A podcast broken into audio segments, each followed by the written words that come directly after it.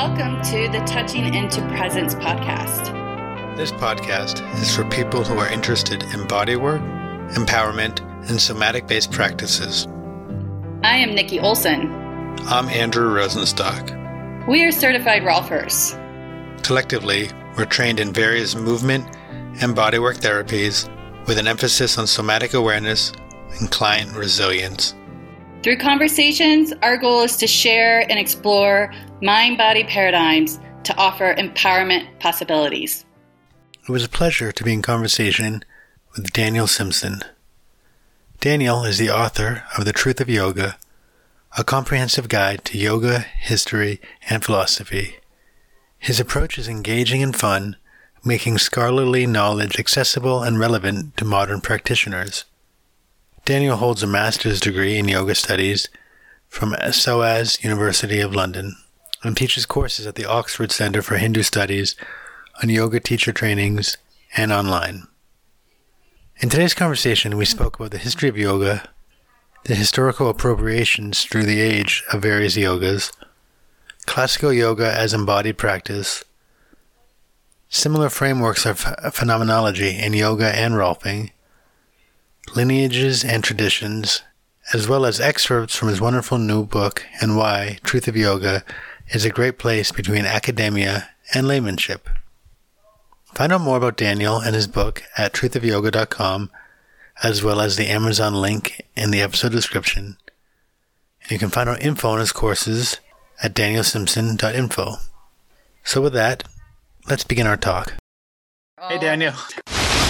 I'm in the middle of your book right now, and I'm really looking forward to recommending it to people to be like, here, learn something. Oh well, thanks. I'm glad. I'm glad it gives you that impression. Um, the working title for it was "Yoga Without the Bullshit," uh, yeah. and it got spun round to be the truth of yoga. But it was yeah to try and say that a whole tradition of ideas associated with this practice that have absolutely nothing to do with you know, repeating affirmations in front of the bathroom mirror and uh, other such new age delusions, magical mm. thinking, etc., etc. And instead, I think people have used yeah the feeling that they get within themselves to rationalize gut instincts. You know, we all get funny feelings about the way the world is, but that's that's not necessarily the most skillful use of the grey matter between the ears to make sense of information. Yeah, yeah. I mean, I think actually that's enough. We can end the podcast right there. That sums it all. Fair enough. no. I guess as far as starting, out, one of my hopes, what I was hoping to do is sort of I mean, yoga is a huge topic, but a lot of it was sort of about the embodiment piece. Uh, I remember when I learned, like in particular, the Bhuta Shuddhi practices and and and understanding the embodied practice of yoga, which were not just like these physical asanas created less than 100 years ago but there's other pieces and and maybe maybe dive into some of that i don't know if there's like how how you would want to organize things i think starting with like about you would obviously make sense I'm absolutely happy to go wherever wherever things take us. Um, mm. I've, I've got all sorts of things I can say, but you know, let's see what you'd like to hear about, and we'll we'll just go from there. Cool, cool. Well, one thing I, I want to share for people listening is how awesome your book is. Um, and, Thank you. And what I, what I've really enjoyed, I mean, I've read a bunch of Mal, I've read Mallinson's books and I've read articles of him. And Mallinson is amazing and ingenious, uh, but he's he's very academic, and so sometimes it like I read a page and I have to take a nap. Um, and and I've read other books that are less academic and read really easily, but maybe leave me feeling a little bit of like, mm, what is the accuracy here? And what I've I've loved about your book is it has that academic. It has the, I mean, you you have the credentials um, and the the way you write is very academic but there's also this playfulness and easiness and it's it really straddles the line. And so i think it makes it really easy for people who maybe are um, have done a little bit of, of yoga training and want to know more but don't want to get bogged down. And it, it's just this beautiful bridge across. That's how i found it to be I'm so happy to hear you say that. I mean, that was my aspiration in writing the book, and uh, I guess you know, there's two aspects to my background that, that, that made it come together that way. I have studied yoga academically. I've had the great fortune to study with people like Jim Mallinson, Mark Singleton, you know, right at the cutting edge. Jason Birch, also, you know, the forefront of research on the history of yoga as a physical practice, really looking in the modern era, what's happened in the last hundred years, uh, which has been very innovative from the point of view of what's taught as yoga. Uh, before that, the, the, the the emergence of increasingly complex systems of, uh, physical yoga practice, and even way before that, just the, the, the very birthplace of, of, of, yoga as something to do with the body, because for many many years, perhaps more than half of yoga's history, it's it's been a seated practice about transcending the body rather than working with the body.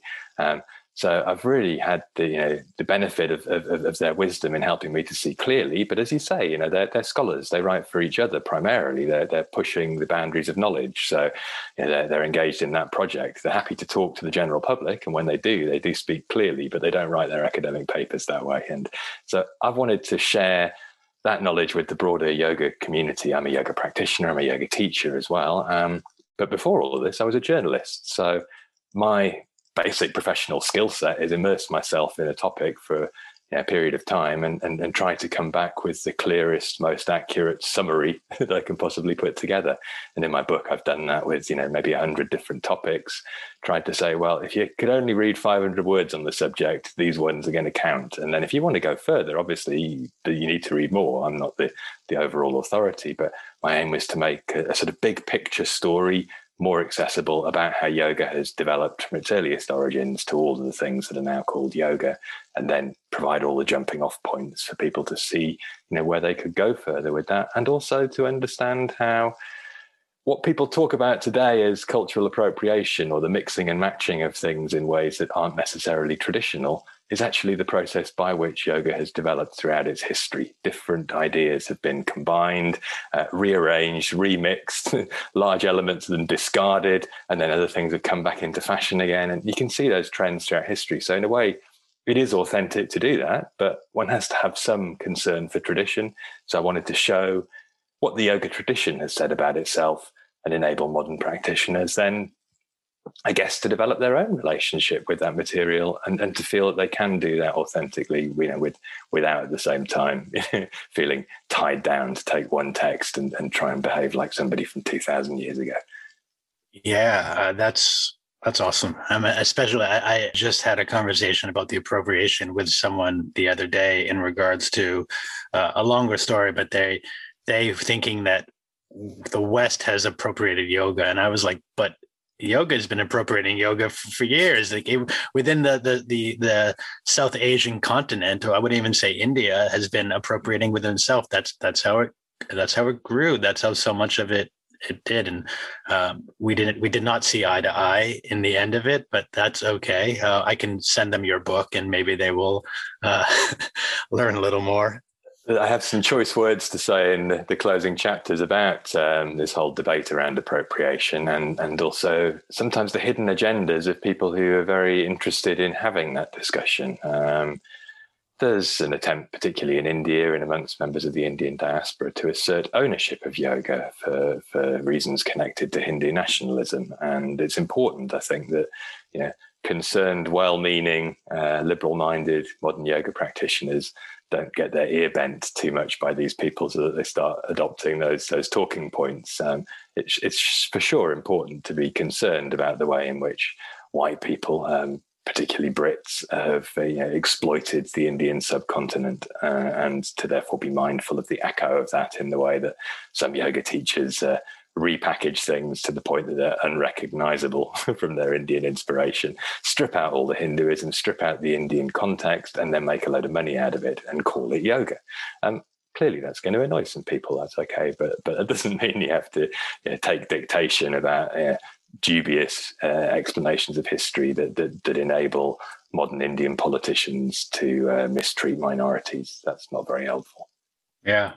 Well, yeah, I was just curious. So I I have I've dabbled in yoga and um and I would say I would be more a asana practitioner. Hmm. That I really came out of it for more of the the physical rewards and not so much um and the physical and the mind body but I never really went. I was, I guess I would say I wasn't so invested to, you know, learn all the the history and the the mantras and and all that. And so I've always kind of found myself as I as I talk and say, "Oh, I'm certified in yoga." I'm very blunt about the fact that like I practiced asana and I did the beach certification, the 200 hour great beach training. And then later I did do training with Tias Little and a little bit more of the the therapeutics. But um and I'm I'm very curious to read a little bit more of your book. I read I saw that little clip of yoga that you have on your website, Yoga in a Minute. And I was yeah. like, that's great. And um but I, I still I like to ask the question, do you think in the Western world right now, are people are we practicing yoga or have people just marketed off the the asana practice? Well, it's an excellent question. And I mean, it has been commoditized and, and packaged in such a way that there are people who are being taught things in gyms that, that have absolutely nothing to do with the philosophical tradition that yoga developed from, um, or the original objectives of yoga, which uh, are to do ultimately with reducing and ideally eliminating suffering. Uh, that had all sorts of explanations that were quite esoteric in terms of you know, avoiding being reborn, um, the uh, the whole process by which one might do that involving effectively renouncing the world but fundamentally that was the objective. And, and you know most people today are in some ways looking for that i think. We do all sorts of things in modern life that aren't very helpful sometimes to to try and avoid future suffering. Um, but that's not often what people are looking for from you know a workout. And uh, they're, they're just looking to feel better in their bodies or to look better in their bodies. Um, and that's the way in for a lot of people to, to an embodied movement based practice that may sometimes be marketed as yoga.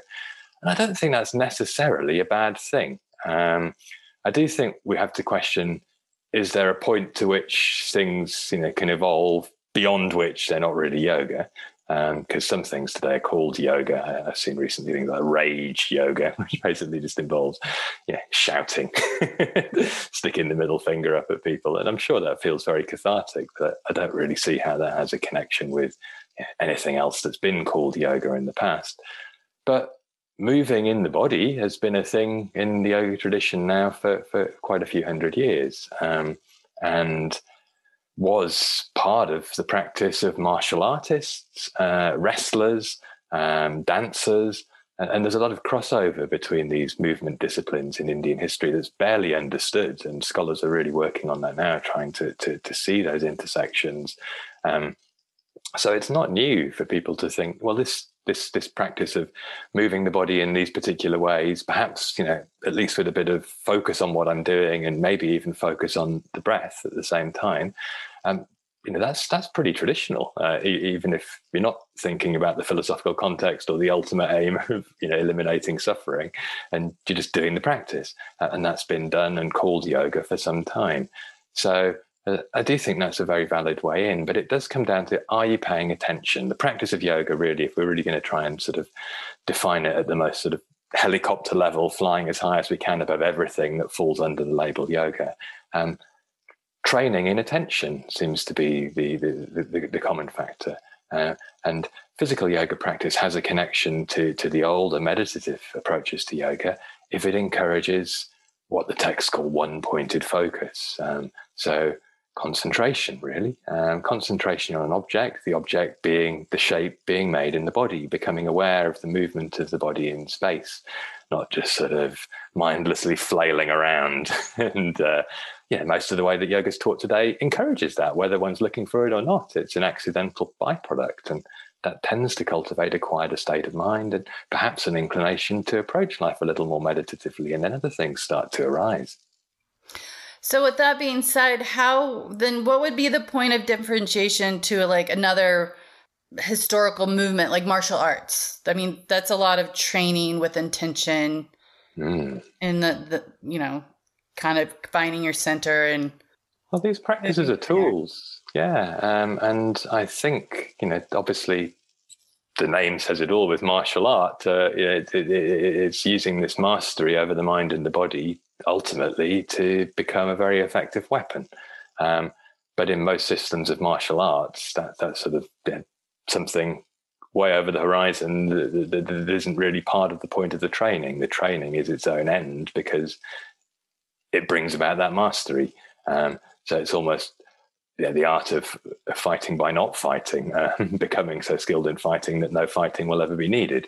Um, and, and, and, you know that's a different project, I think, to the yoga practice. Um, although you know it's it's a very blurry boundary between the two in the sense that there are traditional yogis who were, were mercenaries who were you know using this transcendence of, of the world of the body uh, mastery over the elements within themselves um, to be fearless you know wielders of weapons um, uh, for, for money. and some of them fought the British when, when the British were trying to establish the East India Company in, in, in, the 18th century in India. Some of them were hired by the British to fight back against other bands of these naked ascetics. Um, because yeah, the British imperial project was a, a, very light touch thing. Not very many people were exported for, from the West to, to, to, to run the country.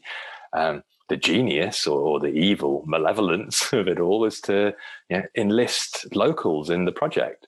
Um, but you know, locals were quite fearful of these naked holy men wielding weapons and refused to fight them. So, so these mercenaries were quite a problem. And as a result of that, physical yoga practice got demonized under British colonial occupation.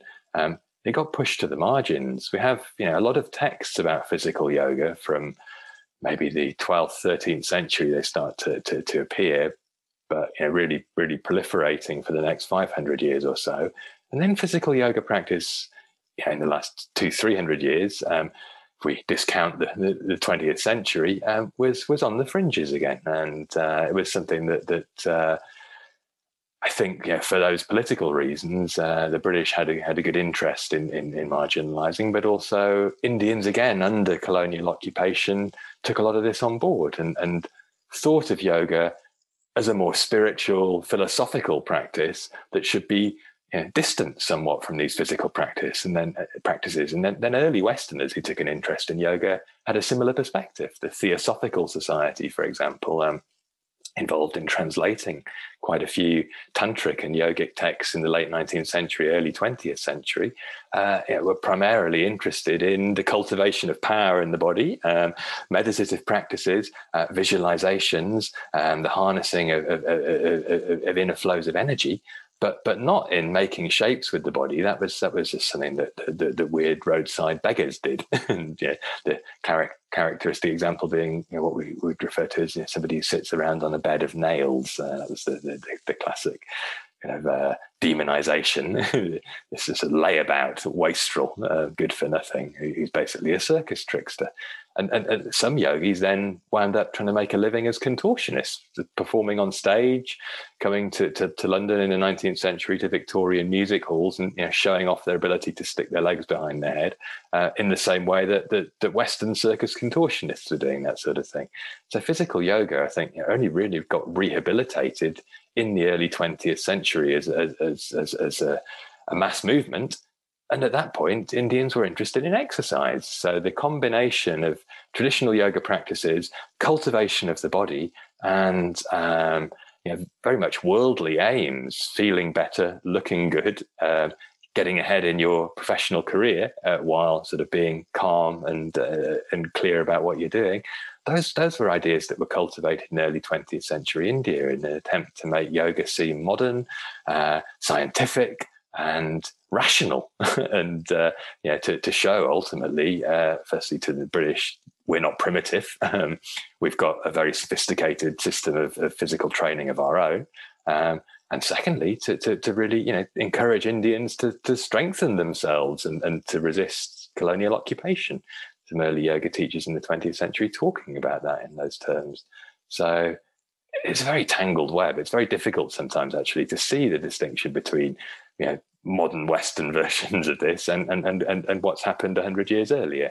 Uh, it's just obviously it's happened in India then, so so it is slightly different. But uh, the real difference, I think, is between physical yoga and everything that went before 1500 years uh, prior to, to, to this emergence of doing stuff with the body. Because previously the body was an obstacle and it was it was to be ignored, effectively, uh, beaten into submission or, or, contorted into a difficult position and left there forever, like holding an arm above your head for decades or standing on one leg, doing something really, really uncomfortable.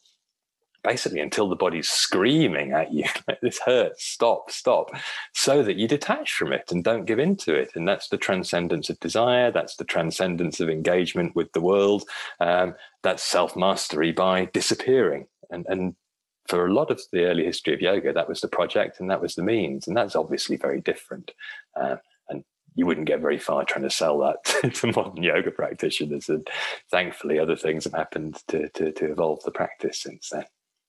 And was it largely the the introduction of the tantric practices that made it less of a? My understanding is before that the the yogis were more or less uh, renunciates. They renunciated the world, which means you couldn't have a family, you couldn't exist relatively in the world because you're trying to escape from it. And it was largely the introduction of the the tantric practices where they were saying instead of let's escape, it was like how do we how do we live within the world and transcend Yes, I think you're broadly right. Um, tantric philosophy certainly changed people's relationship to the body. The body was no longer an obstacle. The body was something that could be harnessed. It was ultimately, you know, a vehicle for spiritual development, um, and therefore should be cultivated, should be transformed, um, should be seen actually as, as, as a portal to divinity, um, and. Uh, you know, therefore not something to beat into submission, uh, to leave behind.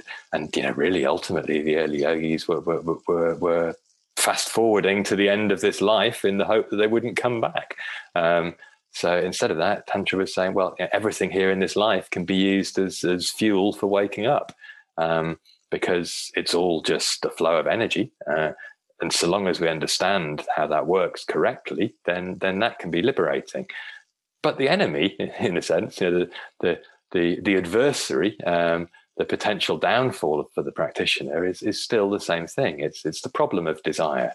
Um, and Tantra develops a new relationship with desire, saying, well, we can use desire to transcend desire, but that's, that's a very delicate balance to strike. the problem of desire is that it know, gets us uh, hung up on things to the extent that we become effectively addicted to them. Um, the most basic level, you know, we want more of the things we like and we want to avoid the things we don't like. And that puts us in a difficult relationship with reality because reality is constantly denying us the things that we want and making us live with stuff that we would never have chosen, like what's happened to most of us the last year. Um, so the original yogic philosophical worldview was, was stop trying to control anything. In fact, stop trying to have any interaction with the world. There will be no desire. There will be no problem of suffering. Um, and Tantra was saying, well, actually, no, okay, you just need to be more skillful with, with seeing what's going on, um, allowing desire to flow through us, um, perhaps even enjoying, um, but not craving more, being okay with it coming and going and ultimately being okay with things coming and going is is is, is the yogic state because that's reality. Things come and go. This body comes and goes. No amount of cultivating it is going to prevent that. Although people are at work in silicon valley trying to wire us up to machines to, to change that story maybe they'll succeed and we'll have a, a another tantric style revolution in, in how we relate to the body. Um, but you know, sort of at the basic level, yes, that that that that that, that was what changed things. But before that, though, there were seeds of something different. The Bhagavad Gita being the most influential yoga text in this respect, saying, well, you can't really renounce the world. It's actually impossible unless you're basically going to kill yourself. Um, then activity happens. The body is doing things every moment to sustain itself. The instinct to stay alive is is, is very strong, and uh, uh, at the same time, you know, then the question arises: What are we going to do with that? Well, we can be of no use to anybody whatsoever, sitting in the cave trying to transcend, uh, or we can try to actually, you know, be liberated in the process of doing things and, and try to see how to use this embodied existence in a skillful way. Now, the Bhagavad Gita has its own sort of political context story and uh, the problems of managing a hierarchical society, basically a caste system. If, if everybody is interested in sort of stepping away from from from, from that hierarchical society because they see through it and see it as a source of their suffering, they all want to go and live in a cave. Then there'll be nobody left to do the, the dirty work that enables the priests to carry on sitting on top of the pile. So there's a certain context that suggests that priests found a way to make all of this world renouncing stuff compatible with staying in society and thereby ensured their own perpetuation. Um, but I think philosophically, though, it was, it was a very skillful move because um, there are benefits to becoming less hung up on the outcomes of actions, which was the basic teaching of the Bhagavad Gita. Um, doing things for the sake of doing them without expecting personal gain. And if the problem is this sort of endless attempts to satisfy ourselves, to put ourselves at the center of the universe, and to try and organize reality in such a way that you know, we, we, we feel served by everything and get what we want all the time, we don't tend to live very harmoniously with others. We're exploiting them and trampling all over them. Uh, or, or, or, refusing to, to, to accept our limits.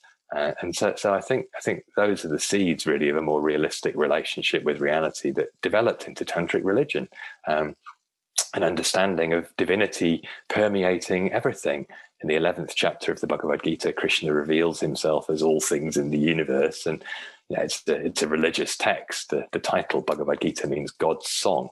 Um, and that can be a bit you know sort of off-putting to, to some western practitioners but it's, it's actually really psychedelic i mean krishna is, is, is just sort of uh, showing the, the, the the the absolute unlimited nature of, of, of, of energetic phenomena pulsating constantly with past present and future.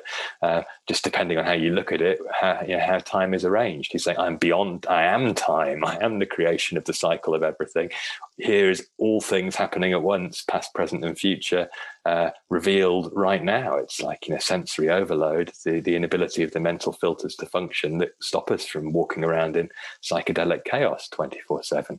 Um, and and when we see the world from that perspective, it's blatantly clear that we're we're totally insignificant. Configurations of, of, you know energy and matter here right now at this moment but you know we'll soon pass.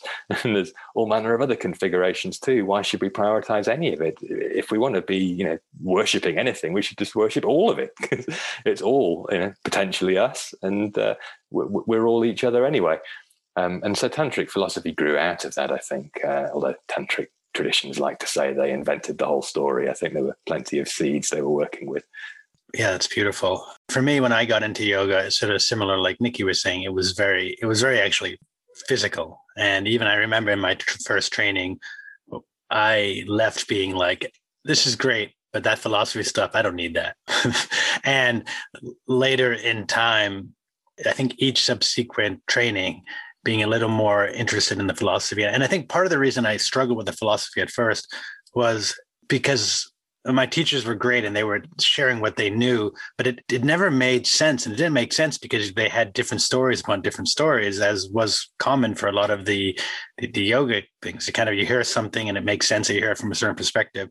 Uh, but it wasn't until much later, largely when I accidentally took a, a two week training with Carlos, uh, that, I, uh, that the universe kind of plopped in my lap. That the way he explained stuff, it was sort of like, oh, that's that's why that doesn't fit with there, and that's oh, that's a misunderstanding there. Oh, oh, the chakras are really just a, a confabulation of uh, Jung. That's that's great. Uh, um, well, they're not, but the way that we we teach them are, and so slowly going, you know, into that and yoga really led me into a more more into phenomenology. And mm-hmm. interestingly, though, so Nikki and I are both Rolfers, and Rolfing has a lot of phenomenology, or it can have a lot of phenomenology put into that. What are we working with with people? You know, how does how does an embodied being relate to the world. And so for me, when I would talk to people and they would say, Well, what do you do? And I'd say, Well, you know, I'm a yoga teacher, a yoga therapist, and I'm also a structural body worker. I do Rolfing. And they'd say, Well, isn't that very different? And I'd say, Well, no. I mean, to me, both are working with nature and reality as it's unfolding whether it's a you know a physical body and stuck in a in a, a movement or a thought stuck in a movement or or or other these are all just to me they're they're really the same but the the problem is that my view of reality and most people's view of reality doesn't quite align you know? There's a big problem with yoga philosophy uh, when we're trying to make sense of it as westerners. You know we haven't grown up with with an exposure to indian tradition most of us um, or if we have it's usually been you know through various new age prisms um, as you were describing there with the, the, whole story of chakras, you know, they've been you know, reinvented even since Carl Jung. know, the whole association with rainbow colors is, is perhaps only 30 or 40 years old. Um, all, all, manner of remixes of, of, of, ideas. So there's that problem, but more, more, more to the point, there are many, many philosophies of yoga. Um, there isn't one. There's not some pure tradition from which everything else has descended. There are lots of different explanations that have arisen at different moments for different reasons. Um, some of them harmoniously fit together. Others completely contradict each other, and uh, that, that just can't be made to go away. And yet, in Indian tradition, texts have just combined them as if there's no problem to the point it's very hard to separate them. And you know, modern Western teachers will talk as if you know yoga means union. Um, it's got eight limbs and it's all about chakras. And those three things come from completely different phases of history, different philosophies, and utterly incompatible, frankly. but you know, they've become that way, and you know what what to do. That's that's how people understand things. So part of my attempt in writing the book has been to to disentangle these things and to show how each have their own context and then have been you know, put together and and we can we can engage in that. Um, but the benefit of looking at yoga philosophy really is, is for, for, first of all, just to, to, to see that the problems that affect the body are often in the mind and vice versa. And uh, obviously, as body workers, you understand that. That's what you're working with. But until relatively recently, that was not a common idea in the West. Um, you know, the, the, chief villain is usually suggested as being Rene Descartes. His idea, you know, I think, therefore I am. You know, total obsession with the mind, not really that much interest in in, in the body, as, as if we, you know, if we could cultivate our minds enough, we wouldn't even need a body. Um, and the yoga tradition has always seen mind and body as in, in, in, inherently linked. In fact, uh, the distinction in a lot of yoga philosophy is between the mind and body and something else that is the witness of what's happening in the mind and the body. And uh, I think a lot of problems of yeah, human experience make a lot of sense within our own embodied experience if we start to look at them that way. Um, if we get ourselves caught up in the thoughts in our head or the pain we have in parts of the body, then that just amplifies it. If we're able to somehow experience our embodiment without identifying with the contents of the mind or the feelings in the body and just allowing them to, to be present, something else starts to happen. And uh, I think yoga philosophy provides a you know, really fertile ground for exploring that. But the other thing that I think very different in, in recent history is we didn't have tools um, for explaining this internal experience uh, until very recently. Uh, I was reading, there's a book called uh, The Path of Modern Yoga by Elliott Goldberg that came out about five years ago. And one of the many uh, scholarly books on which you know I drew to, to write my summary. Um, and he points out there with, with quite a lot of interesting detail the origination of the concept of what we call proprioception, um, which is really a sort of an understanding of the body's movement from the inside as, as, as it's present in space. And the guy who came up with that idea was was presenting it, you know, barely 100 years ago, a little more than 100 years ago. Um, and there wasn't language for this until then. And after that point, there was suddenly proliferation in, in, in, in mind body therapies, modalities, uh, perhaps probably the most famous coming in the early days, the Alexander technique, um, having a lot of influence on, on, on, perhaps even the teaching of yoga, certainly in terms of physical instructions, put this there and, and, and, and try to sort of deal with the problems of the mind through the body. Uh, so that, that's relatively new. But then at the same time, back back in yoga history, there, there are these texts talking about inner experience. Um, sometimes visualizing it. I mean, that was the original function of chakras. They're not there in the body and they don't have particular properties.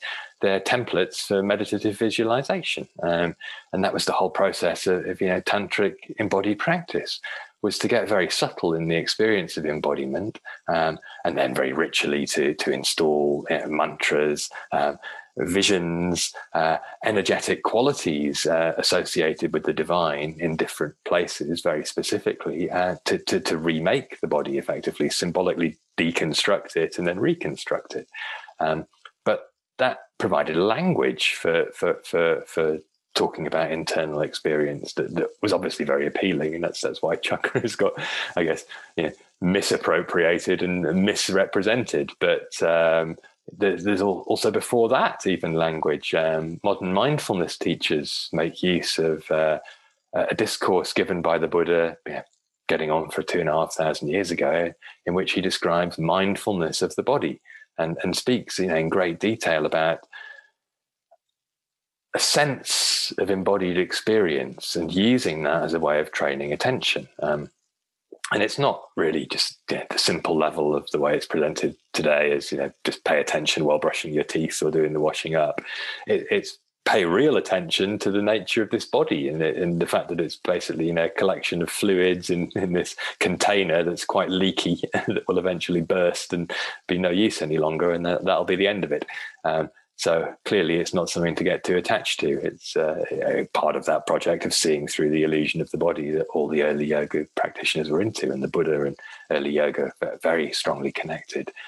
But at the same time, he's saying through an awareness of that, you can any day, you know, any moment of the day, um, get a clear understanding of who you are through the body. So the body was seen there as a tool. It wasn't Buddha tried some crazy ascetic stuff like starving himself or holding his breath and yeah, to, to, to the point of blacking out and said that's just self torture. That's not going to help. But you know, he, he was still fairly austere and at the same time had a language for being mindful of embodied existence. Um, and there's a sort of current from that point forwards of talking about this, and yoga texts pick up on it a little bit to talk about you know, we experience suffering through the body. There's a, a metaphor in the great Indian epic, the Mahabharata, of there being a knot in the heart. And this is probably one of the earliest references to what becomes chakra systems. And, and if we can untie this knot, there'll be great happiness.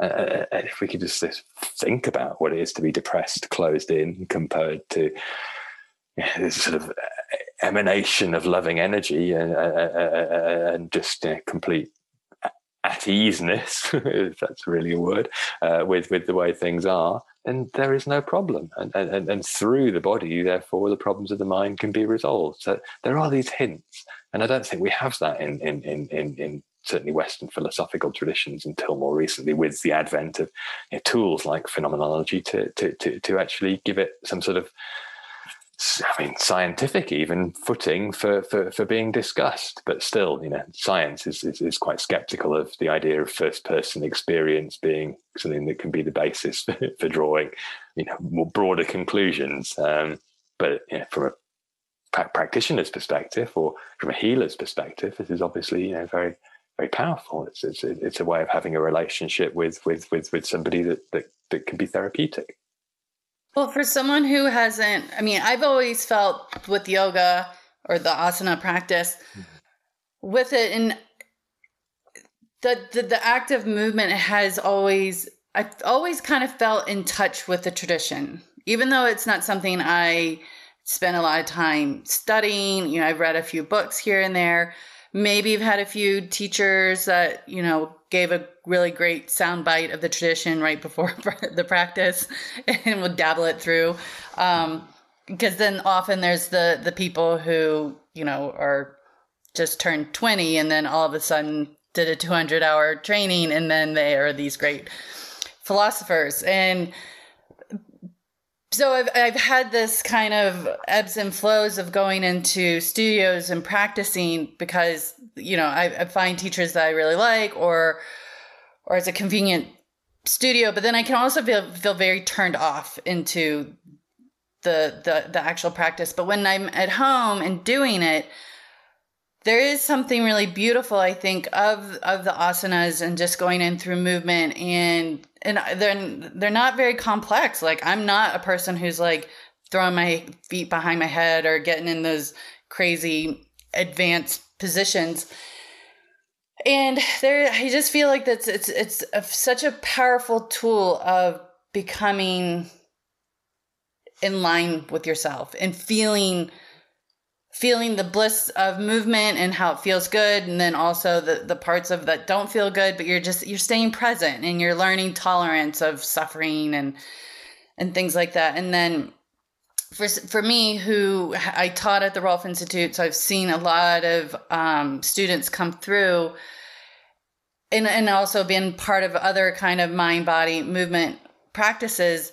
I feel like yoga is kind of a gateway like the gateway drug into some kind of higher I well I won't say higher because I don't want to put it on this pedestal, but in a way to start enriching their knowledge in these mind body practices that isn't necessarily going and becoming a, a yoga scholar.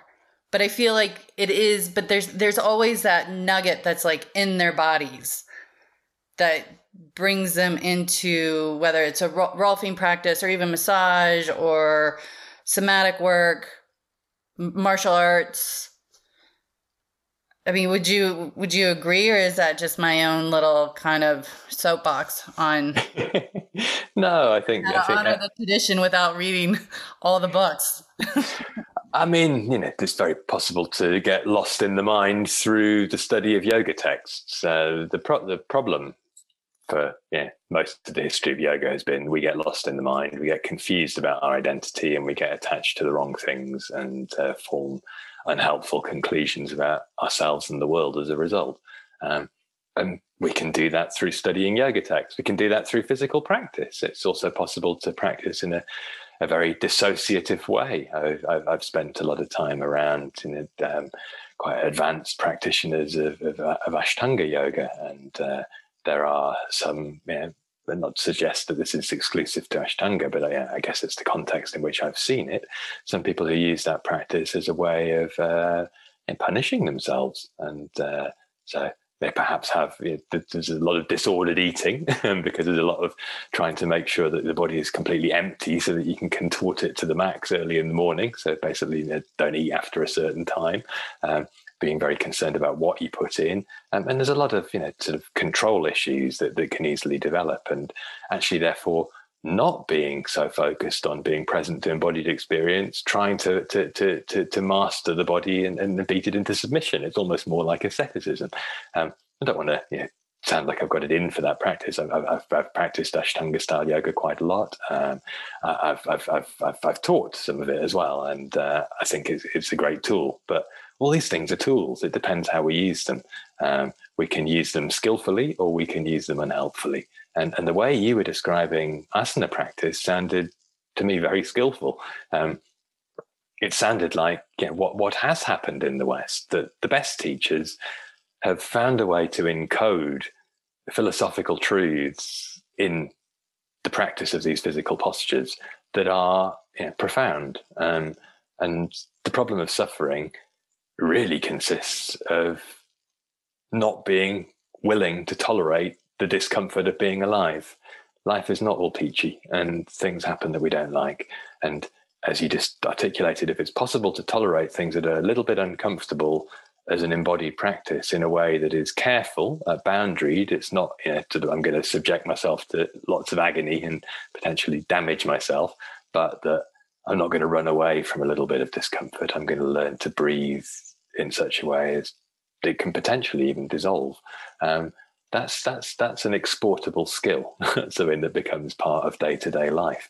And no amount of reading yoga texts is necessarily going to help one to acquire that, whereas embodied experience does. And so I, I, I think that's one of the gifts of modern postural yoga when skillfully taught. Um, it makes this stuff really accessible. Of course, if one then wants to go further with it and, and you know, really make sure one's on the right path, one needs to think about ideas that maybe don't get mentioned in a class to see you know, what, what skillfulness really consists of. Am I basically compounding my suffering by adding to this process whereby I confuse myself and basically strengthen my sense of attachment to, to self gratification? Or am I getting better at being able to ride the waves of reality? Um, because reality is going to keep having waves. That's just the nature of reality. Um, no amount of trying to control it will ever succeed, unfortunately.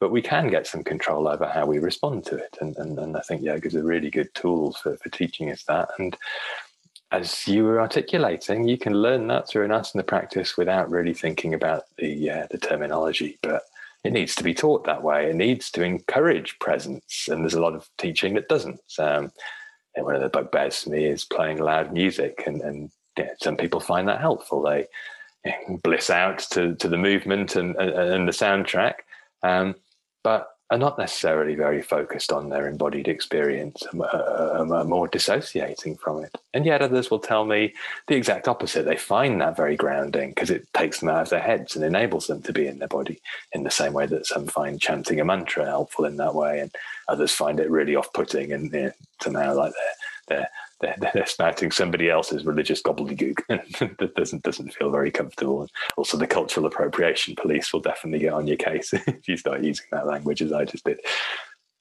Well, I shared that because I, in my experience as being a personal trainer, there um, there's times where I'd be working with a client and knew that their or could see that their body would really benefit from a particular essentially stretch. And from being in yoga classes i knew you know all these different postures. And i would have these clients that um, would be you know i don't do yoga. I don't like yoga. I'm not going to do yoga. And then i would put them in this position and i would just kind of cue them in how to be. Didn't call it any particular thing and they would get into whatever thing that I needed them that I thought they needed to be in, and and they would hold it and they're like, oh God, it, it feels good. And I always would think of like when I would hear this, and I, I don't know if this is still the truth in yoga, but asanas practice helps open up, you know, channels in your body or lines and and so they always come to mind and you know after a while of you know doing that they'd be like oh can you can we do that stretch again? That just felt so good. I could feel it throughout the day. And later uh, they're like what is this? You know they'd always think that like i'm like creating these things. I'm like no you just did yoga. You did a yoga pose. And they're like what?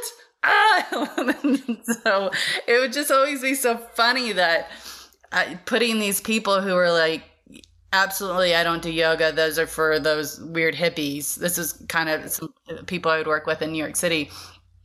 And um yeah it was just always fun to kind of put them in these positions and they would feel this this openness. And it wasn't just oh you know their hip flexors felt better. There was this energetic charge that they would feel and um, so yeah, that's kind of where I was going at with. I, f- I feel like the tradition, whether you're studying it or not, or really into it, it comes through in the movements.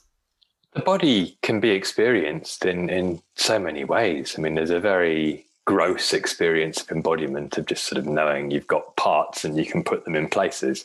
Um, but there's a feeling within that, uh, an energetic flow, and paying attention deliberately uh, to where these sort of external bits and pieces are placed makes it easier for there to be a free flow inside. And uh, on the most sort of basic level i think that's that's how, that's how yoga practice cues us into an energetic experience of being embodied.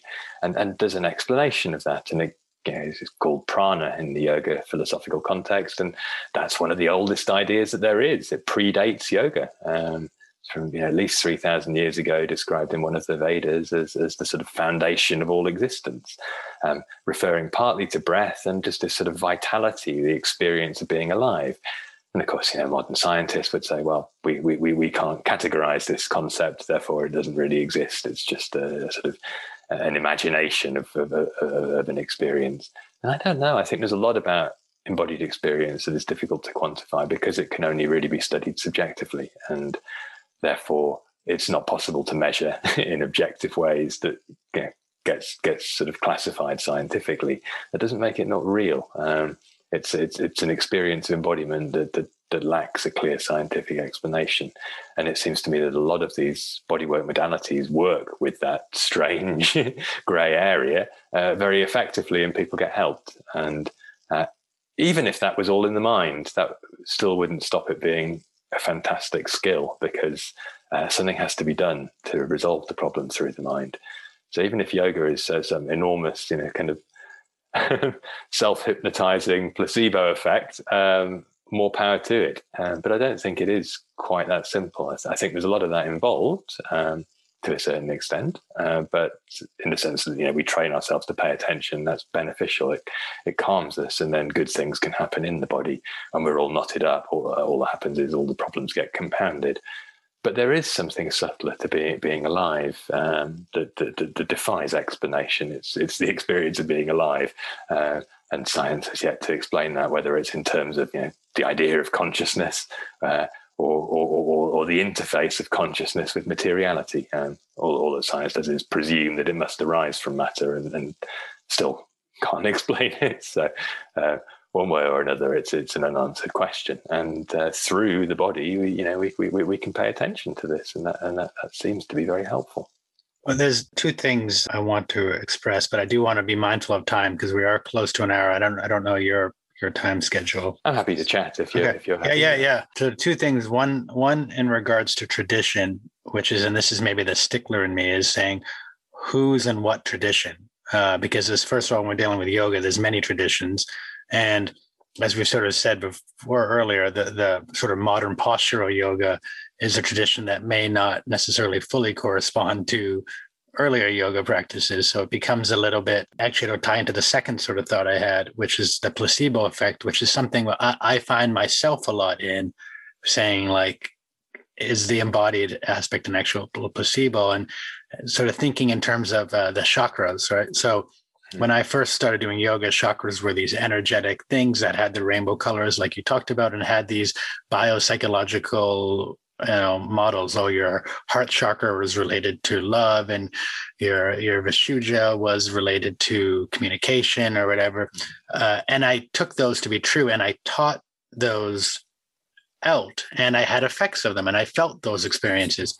They were they were embodied experiences and then I later found uh, studying with uh, Christopher Wallis uh, a bit, Hareesh, that actually historically that's not the case, and and most of that comes out of the Theosophical Society and out of Carl Jung's, which makes sense because they're archetypes, and that's what Carl Jung is all about. Uh, so hmm. traditionally, historically, my experiences wouldn't line up with the text yet. They lined up with my experience, and it's it's still a place of is it a placebo effect? Is the other a new interpretation? You know i, I don't know. It's it's a, constant struggle with with me being uh, both someone looking for the philosophy and also the science which don't always go hand in hand.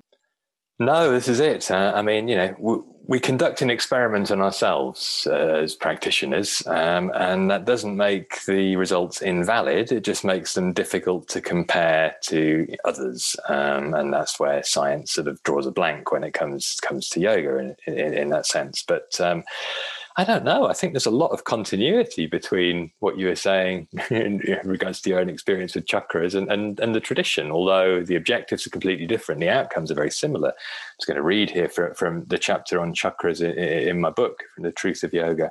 Um, Tantric rituals connect mantras to elements that are pictured in the chakras, not to the chakras themselves. So, reciting a seed or bija mantra linked to air is unlikely to do much to open the heart except via placebo effects. However, focusing attention on such things can make them real, at least in the realm of subjective experience. And since this is how tantras say that deities are summoned, perhaps the use of chakras by modern practitioners is not all that different. And really i think you know there's the same process going on.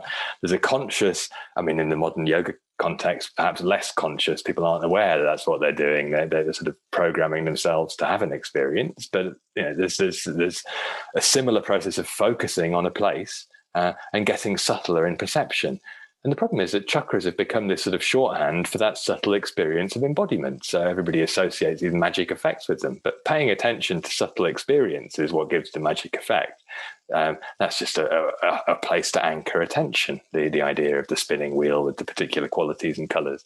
Um, and similarly, I mean, one could argue that uh, some of the deities described in, in, in ancient tantras um, perhaps don't exist any more than you know, a, a, a rainbow coloured scheme ascending the spine. Um, but, the, but, but they're metaphors for a subtler experience of reality. And the ultimate tantric explanation isn't that you've got these seeds of bits and pieces of, of, of the divine in you. It's that if you understand correctly how energy and matter relate to each other, there is nothing but oneness.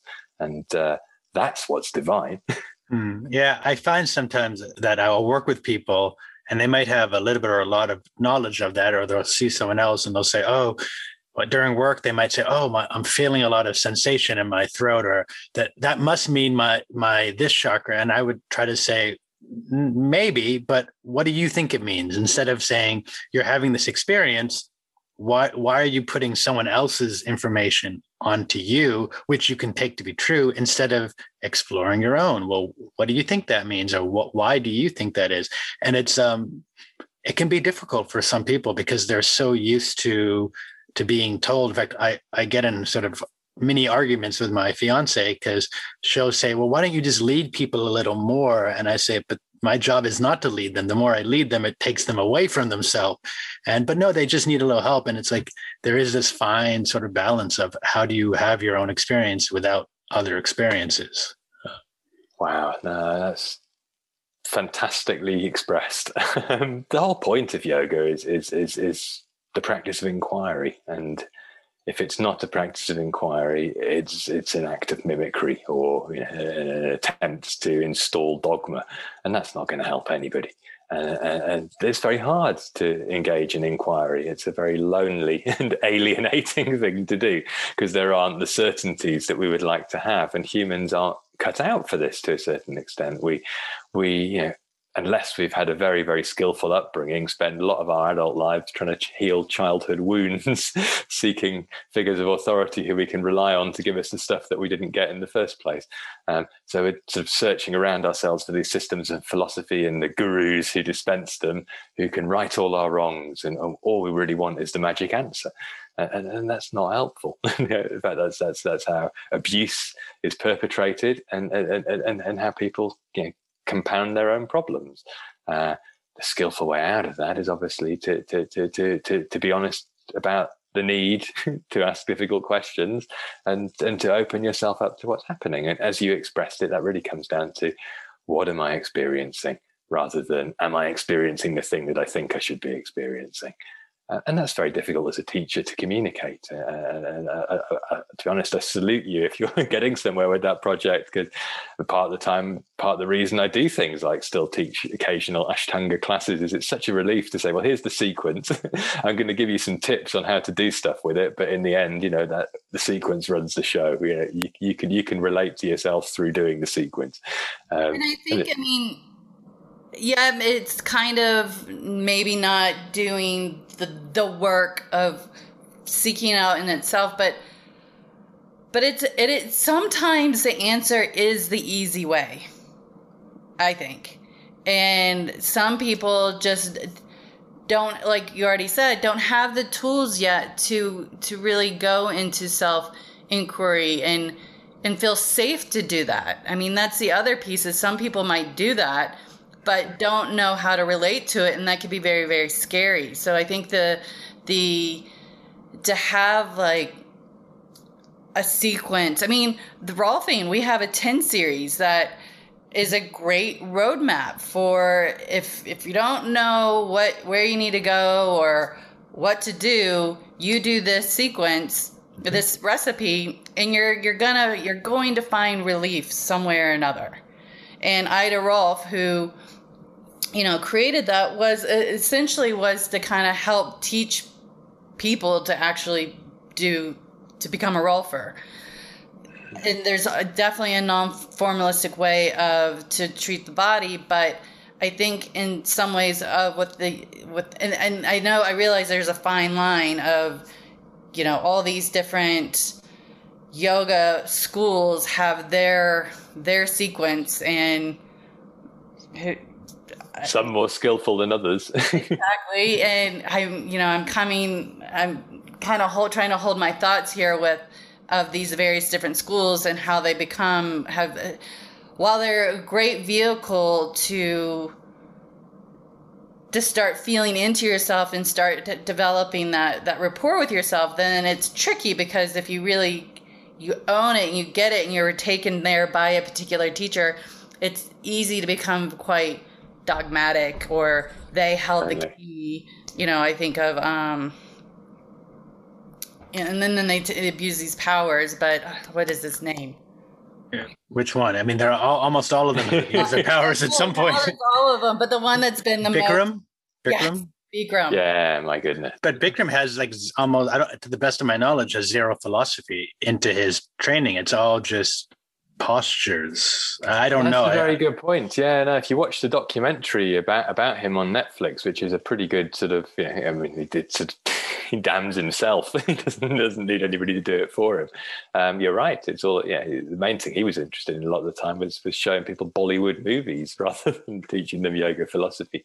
Um, So I think that there's a question as to whether you actually learn anything from yoga philosophy, uh, unless you choose to to take certain lessons from it, any more than you necessarily learn anything from a physical practice, and, mm. and, and unless you choose to orient yourself towards it in a particular way. Um, it can be another way to, to either, as we've talked about already, dissociate from yourself, or to gain dependence on somebody else, um, or just just just just to sort of slavishly perform it um, in the hope that it and in and of itself is going to provide magic answers. Same as going to see a therapist and waiting for them to heal you, rather than sort of understanding the whole process of talking therapy is, is for you to find your own answers. Uh, and and and and I, I, think I think it's very difficult in, in, in some ways to to to teach that, but it's it's helpful to remind people of it. And in in writing my book, I suppose if I have one clear objective, it was to try to suggest to people that we have no choice in, in, in a sense. We are living here right now in the 21st century with all sorts of crazy ideas sometimes, no, speaking for myself, of what we think yoga is. Um, and uh, that's inevitable. We're, we're, we're, we're, we're not going to think like somebody who lived in a different time and place. We're certainly not going to think like the author of whatever text we've picked up and decided to start reading. So we're inevitably going to reframe it to suit our purposes. And the problem is that for many years, that process has taken place without anybody admitting it. so even when philosophy has been taught, it has been sort of misrepresented to, to serve a teacher's purposes. And the example I'm thinking of is um, the teacher in the first tradition I studied in, uh, BKS Iyengar, a very influential figure in the development of modern postural yoga. In fact, the whole idea of having a class in which people teach, you know, sort of instructions for how to get into the body really developed out of his teaching. He provided a whole new um, language for that. And one of the reasons he came up with it was because he was um, funded by local government in, in London, in the UK, to teach potential teachers. So he, he was um, authorized to be the instructor in an adult education program, which led to the training of a lot of early UK yoga teachers on the condition that he didn't teach any philosophy, that he just basically taught methods of keeping fit. So he put a lot of effort into trying to think about how and why the process of paying attention to a blizzard of details would be helpful from the point of view of getting you out of your head and into your body. And then suggesting things about yoga philosophy through that process. Um, and that's quite skillful. But at the same time, uh, anybody who's ever got hooked on Iyengar yoga, and it's a particularly niche kind of person. Uh, again, I speak for myself. Yeah, usually someone who's a little bit perfectionist, perhaps a little bit masochistic, happy to have somebody you know bark commands at them repeatedly and, and tell them you know how, how you're not measuring up um, and come back next week for more. Uh, try and do that by yourself as a process of inquiry, and it just you get you feel lost. You know, well, I'm not really getting anywhere, so I'll go back to class to get a good you know sort of drilling from the teacher.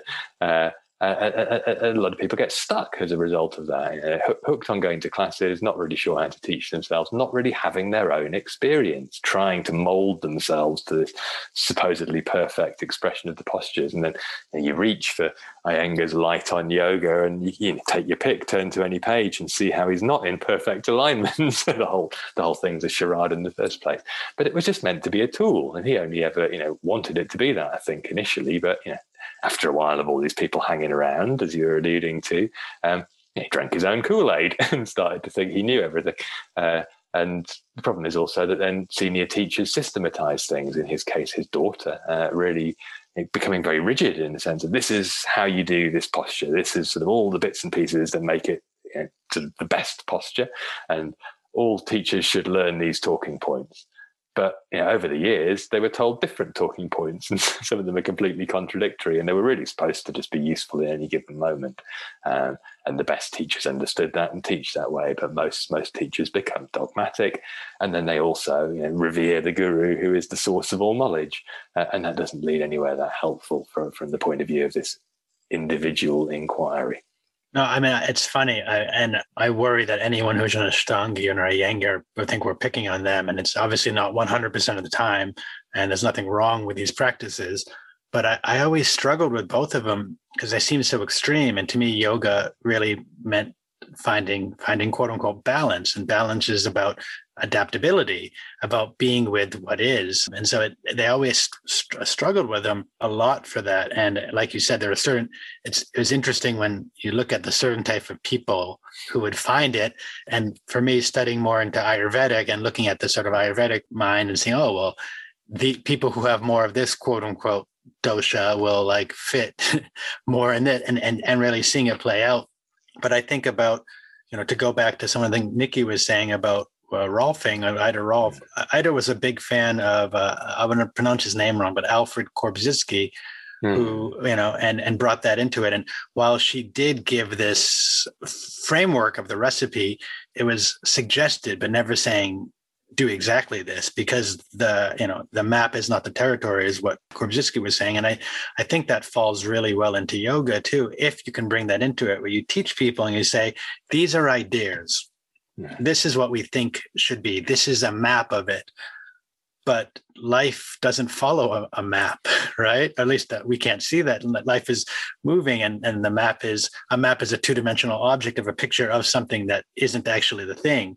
And so when we can learn the the methods, but also have this adaptability principle of like do these postures, these structures for this, when it seems right, when it seems correct.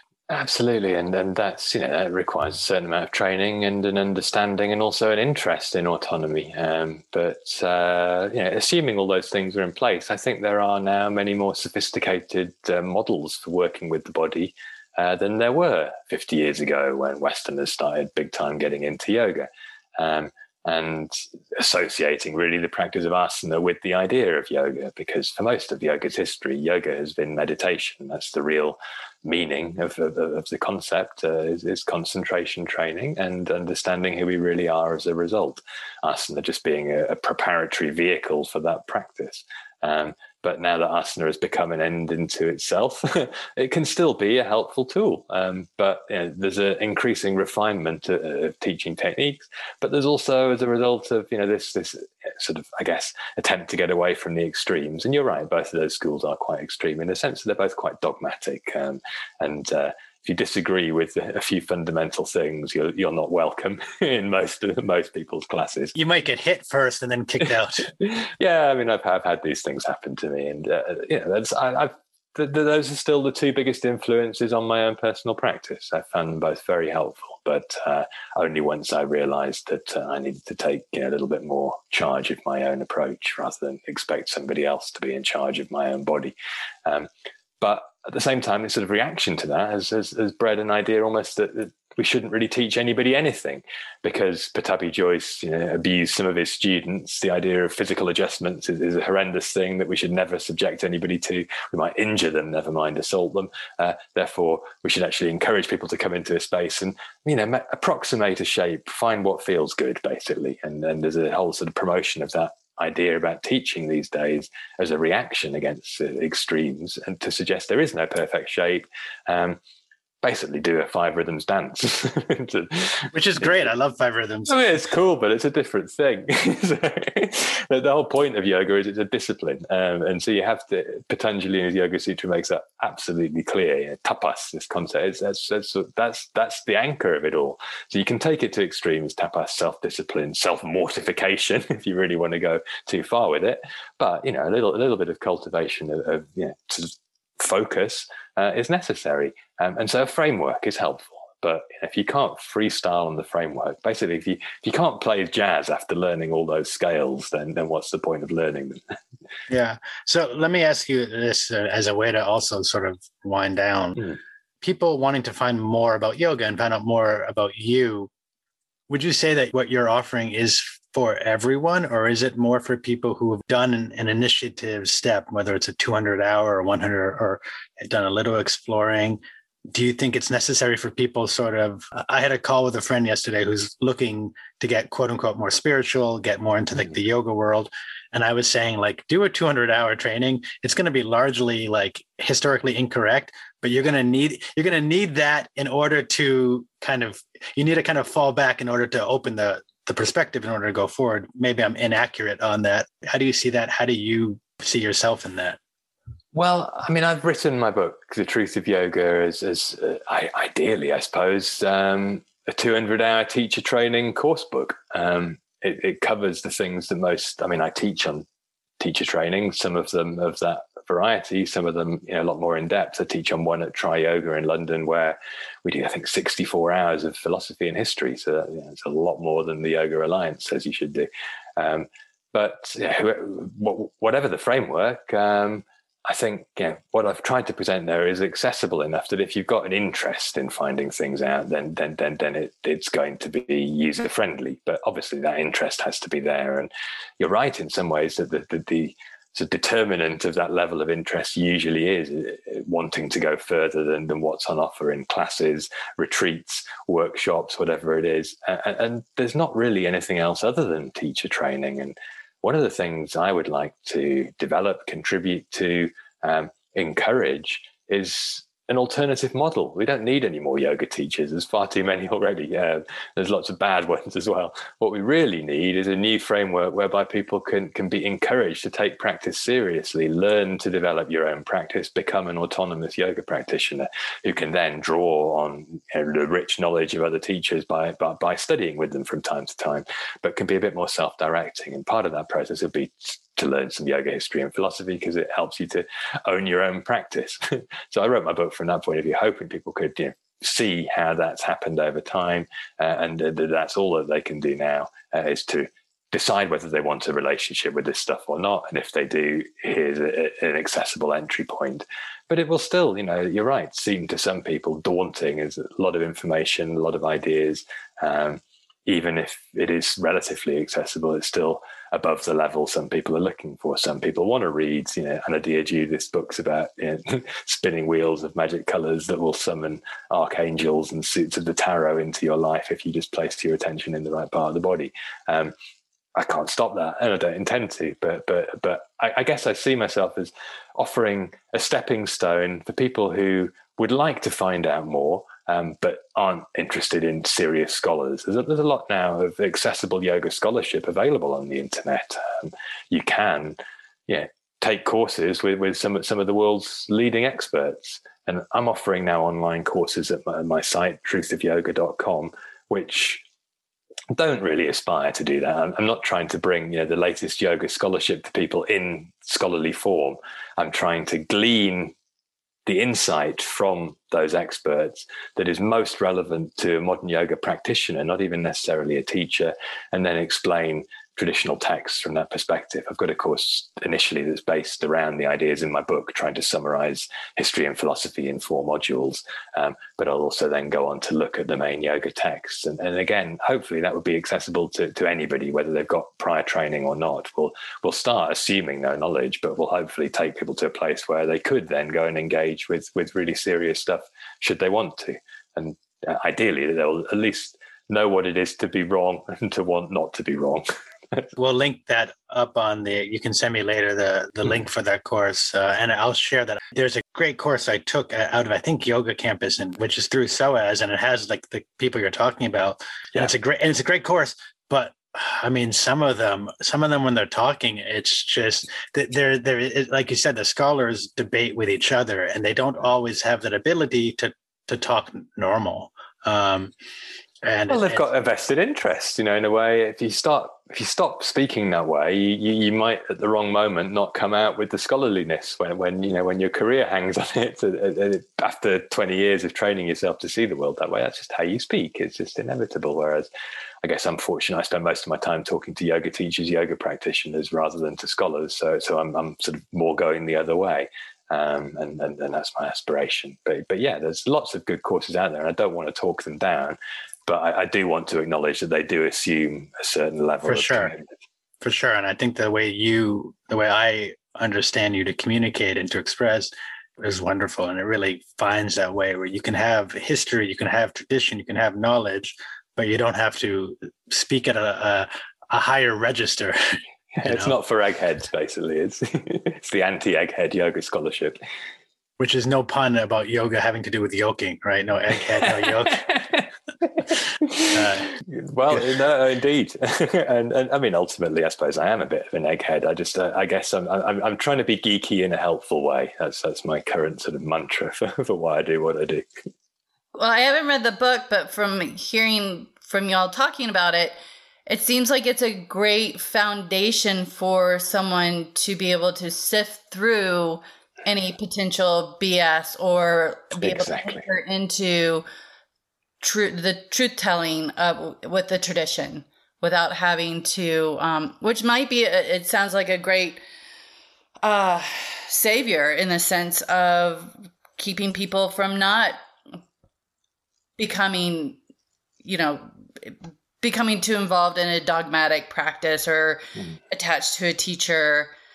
And um, I mean, for me, that's kind of been a little bit of a turnoff through some of the the schools that I've attended. Is like it almost you almost become fearful to have your own self inquiry and to challenge what so and so is saying because then you then you're like pointed out as like you don't know what you're doing or you're not doing it right and who wants to feel that way especially when you're in a place of wanting to be in touch and to to to feel good of and course. um and if it's a sincere process of inquiry, you have to ask questions. And, and yeah. I guess that's become my yardstick. You know, the teacher doesn't like questions too much, then time to find a different teacher. And you know, part of what I try to do is encourage people to ask questions and and, and to do my best to to to sit with whatever comes up when people are answering each other's questions as well, and and you know, not to try and make anybody wrong necessarily, even if there's something that's actually incorrect in what they've said, to try and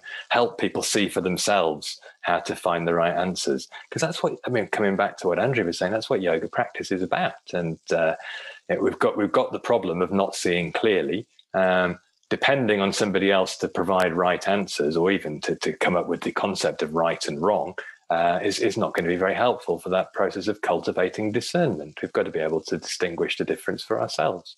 So, yeah, exactly. You've summed up better than I could. In fact, my aspiration in a way to give people some tools for that process. And Nikki, to sort of echo what you're saying, right now, when I meet people and they say, well, what yoga books should I read if I really want to go deeper? I would say Roots of Yoga by Jim Mallinson, but it's I mean it's amazing. It's got tons of information, but it it's not practical for a lot of people. So it gives them what they need. So that's one. And now Truth of Yoga, because what what Daniel's offering is really that wonderful way in between. It has much of the same information, but it's written in a way that you can read, that you can you can take part in it. It's not just a, a translation of. So it's really great for that. I mean, cards on the table to come back to where we started. You know, I, I studied with those guys, with Mark and Jim, and they're, they're, they're, world authorities, and hats off to them. And I could not have written what I've written had they not done all the work that they've done. Um, but as you acknowledge, I mean, I, have recommended that book to to so many people over the last three years, four years even now, I guess it is, um, and and so many have struggled to read it, and so I decided in a way that there was a need actually for something to help people to be in a position to read that book. I've I've, I've run you know an online workshop where we read through Roots of Yoga a chapter at a time with a study group week by week. Um, and it is accessible enough that, that with a bit of support people can can help themselves to do that but it you know, it takes some some assistance because there's just so much assumed knowledge. Um, it's a wonderful reference text um, but without a good foundation you'd struggle with it. And my hope is that my book provides enough of a foundation that somebody could actually start to dip into a book like roots of yoga and not feel lost at least. And that's, that's totally. Hope. it totally does. It's i've already i had i had heard you on on a talk before the book came out and I was so impressed that I pre-ordered the book which I never do. And I even referred your book for people to pre-order having never read it which is something I usually won't recommend something I don't actually I haven't actually experienced but was so impressed with it that I wanted other people to do it. And it's now become that book where and people are saying hey I want to go further I can say this this has information and it has validity you know oh. like you said Anodea Judith's book is great if you want to bypass, but it doesn't have validity. It doesn't have validity there. Uh, it doesn't have the historical validity. Whereas your book has that. And what I love most about it is that it's funny. It's it's it, you know there's something lighthearted because I don't probably come off today as someone who's funny. And if you ask my partner, I'm never funny, but I enjoy that sense of lightheartedness. I think that that's one of the things that's, that's, if you were to go back into some of the practices we've mentioned, they're missing that levity. It's such a, yoga becomes so serious where it's like, no, like yoga is everything. So therefore, we we need to have levity. We need to have lightness in it. We don't want to be too light, and we don't want to be too strict. We or and we're adapting those all the time. And the way that you write brings that through clearly. So thank you. Oh, thank well, you. and I I will say that one video that um I apologize as, as an extent of research that I did on you before the podcast. But um but it was I, I thought that little one minute video made me want to buy the book. And i'm not really i'm like not it's not really on my want list to like further study into the tradition of yoga but it sparked enough interest of, of and it felt tangible and the humor that i picked up on the um because for me that's i was like i could probably get into this if it's has some humor and it's not so heavy with um and no disrespect to the to the history but you know i've been homeschooling two kids through this pandemic so I, easy info. And um so yes i i'm i'm excited to look into the book and to to read it because it feels digestible and with humor Oh, thank you both. No, I mean that's that's again that's my aspiration. Uh, my journalistic training was such that you know if you if you can't keep the reader entertained after a couple of paragraphs, they're going to flip the page, click the link, whatever it may be. Um, so hopefully these bits and pieces are small enough, digestible enough that oh yeah, you keep Super. it in the bathroom and dip into it once in a while. There, it's, you don't need to read it cover to cover. It's it's it's got material to to, to spark some interest each time. Yeah, that's actually, it's a nice thing about it. I mean, I'm reading it cover to cover, but you could pick it up and say, "Oh, I'm curious about this topic," and you don't need to necessarily have read the previous in order to to get the information, which is great.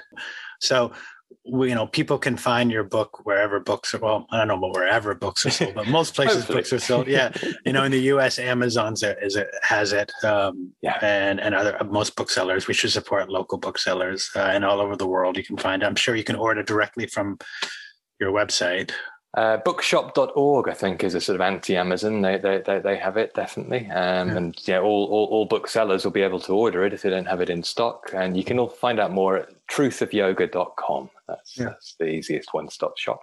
Is there anything else you you want to share? Anything else people should know about you before we sign off? Oh, I think we've covered a lot of ground. Um, yeah. I'd just like to thank you both for for a really wonderful chat. Um, it's been you know really really thought provoking for me to just just just just sort of come back to the basic questions of you know why do we do this stuff? And what's mm. the point of it? And also to to, to acknowledge that uh, you know, while yoga has got this sort of long established tradition it doesn't mean it's got all the answers.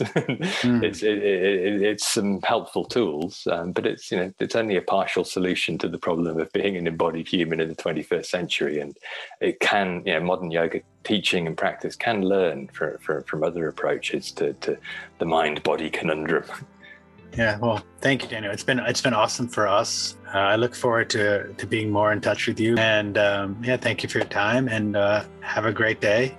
Thank you. Thank you so yeah. much. Thank you, Stephen. We'll see you around. Ciao. Take care. Yeah. Thanks Bye again. Bye bye. Enjoy the Bye. rest of the day. Bye-bye. You too. Bye. Thanks for listening to us at Touching into Presence. We hope you enjoyed today's conversation. You can find out more about Daniel at danielsimpson.info and truthofyoga.com.